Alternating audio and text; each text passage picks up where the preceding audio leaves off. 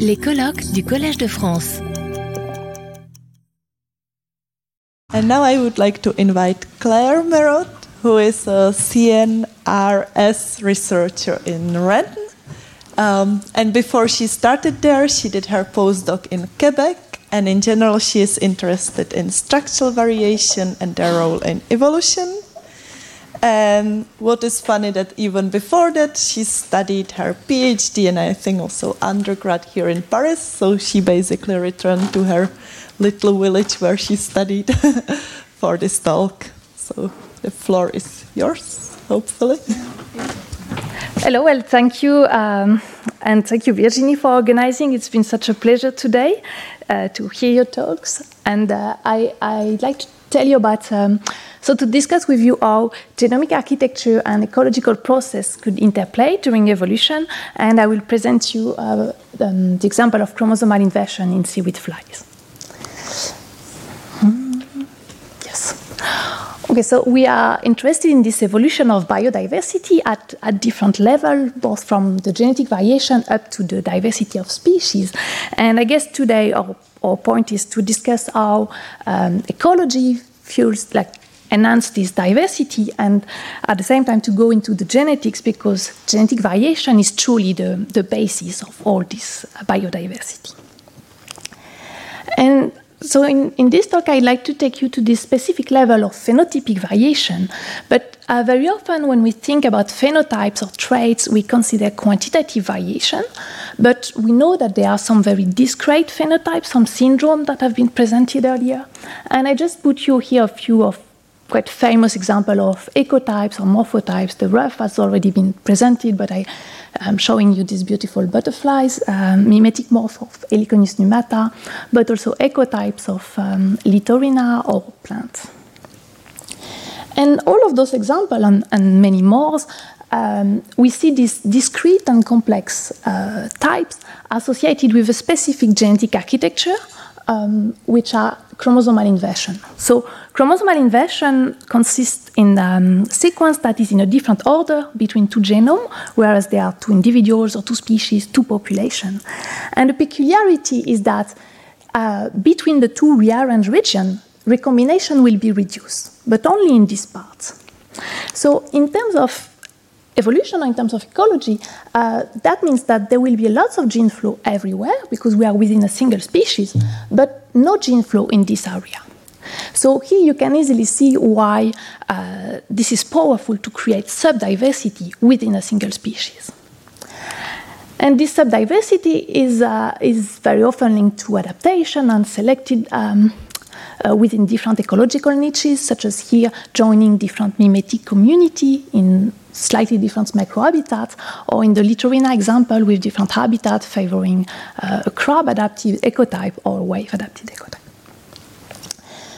But despite the high number of examples that have been arising over the last years, there are still many questions about this polymorphism. And one of them is how this polymorphism that are discrete will persist over evolutionary time, because we could expect one ecotype to outcompete the other, for example, or the two to slowly diverge towards true species. And this specific architecture will mean that these two regions of the genome will start diverging and accumulating differences, and also because recombination is lower, they are expected to accumulate deleterious effects that are more hardly purged. So we expect very specific genetic feature in this rearranged region.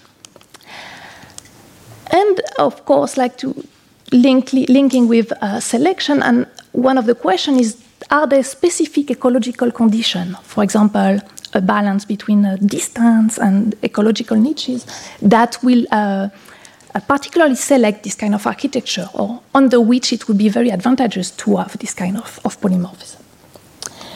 So I'd like to address this question in the system of Coelopa frigida, and I try to take you from the field to the lab, to the genomes, and possibly back to the field to try to understand this link between ecology, genetic architecture, and phenotypes.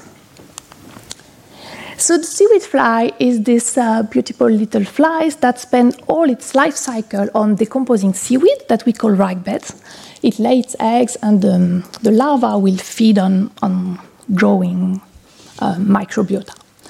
And it is present from all latitudes up to very high polar region. And it was noticed that there is lots of size polymorphism. And it's been studied a lot in the 70s and the 80s, and with cytogenetics they could show that there are 5 polymorphic inversions, among which there is a really big one that represents 10% of the genome, and that is a complex structure. So this inversion on chromosome 1, they found the allozyme that was associated, so it was easy to score in natural population.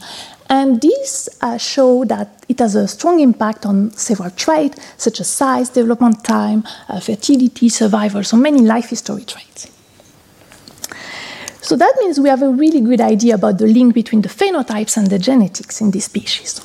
What can we learn now if we go more deeply to the genetics with the new tools that we have at our disposition? And what does it mean in terms of ecology and how does it fit in the system? So first, when I studied this system, it was no longer so easy to do allozyme. Maybe it's never been. And we tried to develop a genetic marker. Focusing on one gene, which was a marker of the inversion, we first noticed that so when I studied the American population, they had more or less the same alleles as European population. They had the same alpha allele and beta allele, which are the two arrangements of the inversion. But the two were super divergent, about 2 or 5% in codelineage. Then from one gene, we moved to the whole genome, and in this project, we sequenced along an ecological gradient about 1,000 flies. So this is in North America, and we spanned 1,000 kilometers, 16 population, and about 100 flies per population. We used a low coverage whole genome sequencing, which allowed to come back to each individual information, but to cover the population by about 100 individuals. So a bit like PoolSec, but with individual information. So if we try to spread genetic variation with a principal component analysis, the first thing you can notice is quite a classic pattern. The inversion strongly structures this genetic variation. It also appears when we do this kind of structure plot. If I tell the program, well, I have 2 genetic groups, which individual belongs to what, it will find the alpha-alpha, beta-beta, and the heterozygotes appears like hybrids between those two groups. So that means that just 10% of the genome is structuring the whole variation. Using this data, I could locate the inversion in the new genomes on chromosome 1 here, and it measures about 25 megabase. It's huge. This region is characterized by very high linkage disequilibrium, and which confirms that they are truly non-recombining haplotypic blocks. And when we look at genetic differentiation with FST between alpha-alpha and beta-beta, we see very high differentiation. You see FST up to 0.5 or 0.8. So that means that everywhere in the genomes, there is lots of gene flow, they are completely panmictic and similar, but inside that region, the divergence is very high, like between species. And we could estimate the divergence, well, that's a rough estimate, of about 200 to 400,000 years. And in this area, there is also a strong signature of balancing selection with high Tajima's D, which is reflected by the excess of heterozygotes. So then, to get a better sense of what this was, we improved, like we did a high-quality chromosome-scale assembly, both for alpha-alpha and beta-beta. And this is the chromosome 1 of alpha-alpha and beta-beta, and you can see that this region is not a simple inversion. It's not a sequence that is reversed. It's fully rearranged, with some pieces that are more divergent and some that are more similar. So I believe this corresponds to what has been described, and it could be a nested inversion with possibly different strata, a bit like a sex chromosome. But right now, we are only able to describe 2 arrangements. We annotated the genome, and this is a plot of transposable element and repeat along chromosome 1, and there is slightly more transposable element and repeat in this inversion, which could reflect a lower purging selection in this area. And there was, so we did transcriptome with Emma, and there was more than 1,000 genes inside the inversions. Out of those 1,000 genes, about 100 are differentially expressed between karyotypes. But in the larva, there were few genes expressed, and most of them belonging to DAS pathway, which is involved in Drosophila in feeding behavior. So we think about this as a good candidate because of the phenotype that is observed in terms of size and development time. So overall, with this more in-depth genomic investigation, we figure out where was the chromosomal inversion and what were the genes inside. And these arrangements are really linked haplotypic blocks that are very divergent, that can be considered supergenes with many, many genes linked together. And because of its age and high divergence, we consider that this is the characteristic of an old polymorphism that is likely maintained by balancing selection. Otherwise, we would expect that one haplotype would have fixed. And what I mean by that, when I say it's polymorphic, I mean it's not only polymorphic in one region, or you have one allele in some geographic area and not the other. This is all the population I've been sampling in Canada and this previous work in Europe. And you can see that everywhere you will find the three genotypes. So it's really a cosmopolitan inversion. And nearly everywhere we also find an excess of heterozygotes. So all of this is suggestive of balancing selection maintaining this inversion. So why this heterozygote excess? We could think about both survival and reproduction bias. First, a question that arises very often is that when you think about inversion, for example, in mammals, and think about the problem that it creates during recombination, because the two arrangements cannot pair, it could create unbalanced gametes. So we could think, well, the heterozygotes will have a low fitness, that should be a problem, and they should diverge. But in Diptera, well, this has been described in Drosophila, there is usually no recombination in males, and in females, you see these unbalanced gametes that are formed, they go to the polar body. So that means that the heterozygotes have as good a fitness as the other ones. And in terms of survival, they could have a much higher fitness. And this is because these two arrangements do not recombine, they accumulate different deleterious elements.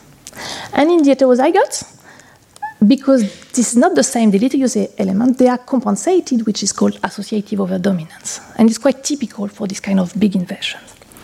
And it's exactly what we see in this species, and this has been described by Roger Butlin in the 80s. He was quantifying survival from eggs to adults and found a much higher survival in alpha-beta, the heterozygotes, than in alpha-alpha and beta-beta. What you can notice here is that density matters. Changing the heterozygote advantage. So we could really need to consider the ecological component here. But this is not the only factors that would maintain polymorphism here. In this species, it's been noted that there is non-random and possibly disassociative mating, which is due to female choice for male, but also cryptic choice with some sperm advantage that will favor disassociative mating. So to study better that, we look into cuticular hydrocarbons with the help of Svenja, who is a chemist. And what we noticed, so here are the cuticular hydrocarbons, which are the smell of the fly cuticle. And both in Norway and Canada, you can see in yellow beta-beta and in purple alpha-alpha. And in males, it was a very different signature, meaning that they smell differently. And we expect also that females are able to perceive the difference from electroantennogram. And what we notice is that inside the inversion, there is an accumulation. Well, there are several genes which are odorant receptors or gustatory receptors. So that means that these two karyotypes will differ in emission and reception of chemical signal. So provided a possible mechanism on which disassociative mating is based. So another reason why there is another aspect of balancing selection in this system is that I observe antagonistic pleiotropy. So what I mean by that is that fitness can be split between growth and reproduction. And what we can do is quantify the change of frequency between eggs and adults, but also between adults and eggs. So when I do that, I measure the relative survival rate, and you can notice that both the heterozygotes and beta-beta had a higher survival than alpha-alpha. And for disassociative mating, when I look at the proportion in the eggs compared to what we expect under our De Weinberg assumption, we have many more alpha Ls. So that means that beta favor survival and alpha favor reproduction, which we can summarize here. So that's a classic trade-off, a life history trade-off, but here it's associated to the inversion and results in strong overdominance. So to sum up, in this inversion controls many traits, many life history traits, which result in multiple mechanisms of balancing selection: overdominance, non-associative mating, and antagonistic pleiotropy. And I think it's what is quite typical of inversion because of these many genes. So because it has so many genes, it may be not surprising to see this pleiotropic effect impacting several functions and several traits. But then we mentioned density. So what is the role of ecological factor in this context? So if we come back to that, I told you, well, it's polymorphic everywhere, but you have good eyes, and I'm sure you've noticed that it's not exactly the same proportion everywhere. So I recorded ecological characteristics of the rag bed and of the population. This is, for example, the composition of the rag bed and how deep it was. And we could associate the frequency of the inversion with the rag bed characteristic. And we see that the composition and the depth of the rag bed really explain the distribution of frequency. So this suggests that there are some kinds of rag bed that better support alpha and some rag bed that better support beta. So to test that, I went in the lab and I said, okay, I will do some experimental evolution, trying, for example, substrate like Fucacea or Laminariaceae, which are two kinds of seaweed, kelp and wrack. And we measured the frequency of alpha over 5 generations, but all the replicates were showing the same. So very, very consistent, this increase in alpha frequency. If we look at the outcome, so this is a tree plot that shows the proportion of alpha-beta, alpha-alpha, beta-beta. And in black, you see the distribution in the wild. And here in purple, the distribution in our experiment. So clearly, we did something in the lab that favors alpha. But what can we learn from that? What differs between the wild and the experiment? Well, something we didn't take into account is that their habitat, the rag bed, they are ephemeral. They are removed by storms, they are removed by tides, and in the lab, I was giving them all the time they want to complete their generation. And this is important because if you look at development time, females all have the same development time, but for males, it's very variable. In short, the one that becomes big, the alpha-alpha, it takes longer. So if the rag bed is removed, they will just never reach adulthood. So this is something we need to account if we want to understand the biology of the system.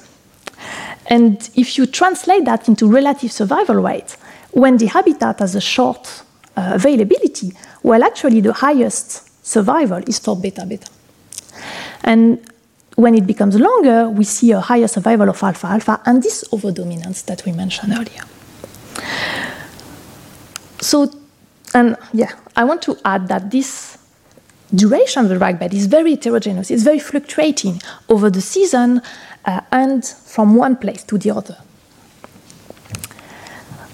So to try to understand that, what are the consequences of this ecological aspect on long-term evolutionary or medium-term evolutionary outcome, we built a model with the help of Violaine. And well, this model is simply the life cycle of the flies inside the computer. So that means that instead of doing 5 generations, we can do many more and look at the outcome and the stability. And we put 2 important ecological aspects, the density, that will change the survival, and the duration of habitat availability. So what happens when we add different density to the system? So when we look at higher density, there is stronger overdominance, and this displaces the equilibrium towards alpha-beta. So it does not really explain my experimental results, but maybe it explains why we have geographic variability in heterozygote excess. Some population will have lots of alpha-beta, and some other will be at Hardy-Weinberg equilibrium, for example. So what about the duration of the habitat availability? So if you see this, these are all the simulations accounting for habitat availability going from short to medium to long duration. And of course, when it's short, it favors beta-beta that develop fast, and when it's longer, it favors alpha-alpha. So here there is already this trade-off that we mentioned between survival and reproduction, and the environment, the fact that it's time-limiting, even enhanced the trade-off, favoring rapid development or high survival of beta-beta, while alpha-alpha can compensate by good reproduction. And with this model, we can also think about the long-term persistence of polymorphism. So this is the frequency that we follow in the model. And if we looked after quite a lot of generations, we can ask, are we still polymorphic, like in this red area, or did we fix one allele, like beta or alpha, depending on the model parameter? And what's interesting, I think, in our question today is that, so this is how much the environment would vary in terms of duration. So in short, it's the variance. If I have one cycle with environment at 7 days and the next cycle is 20 days, this is very high variance.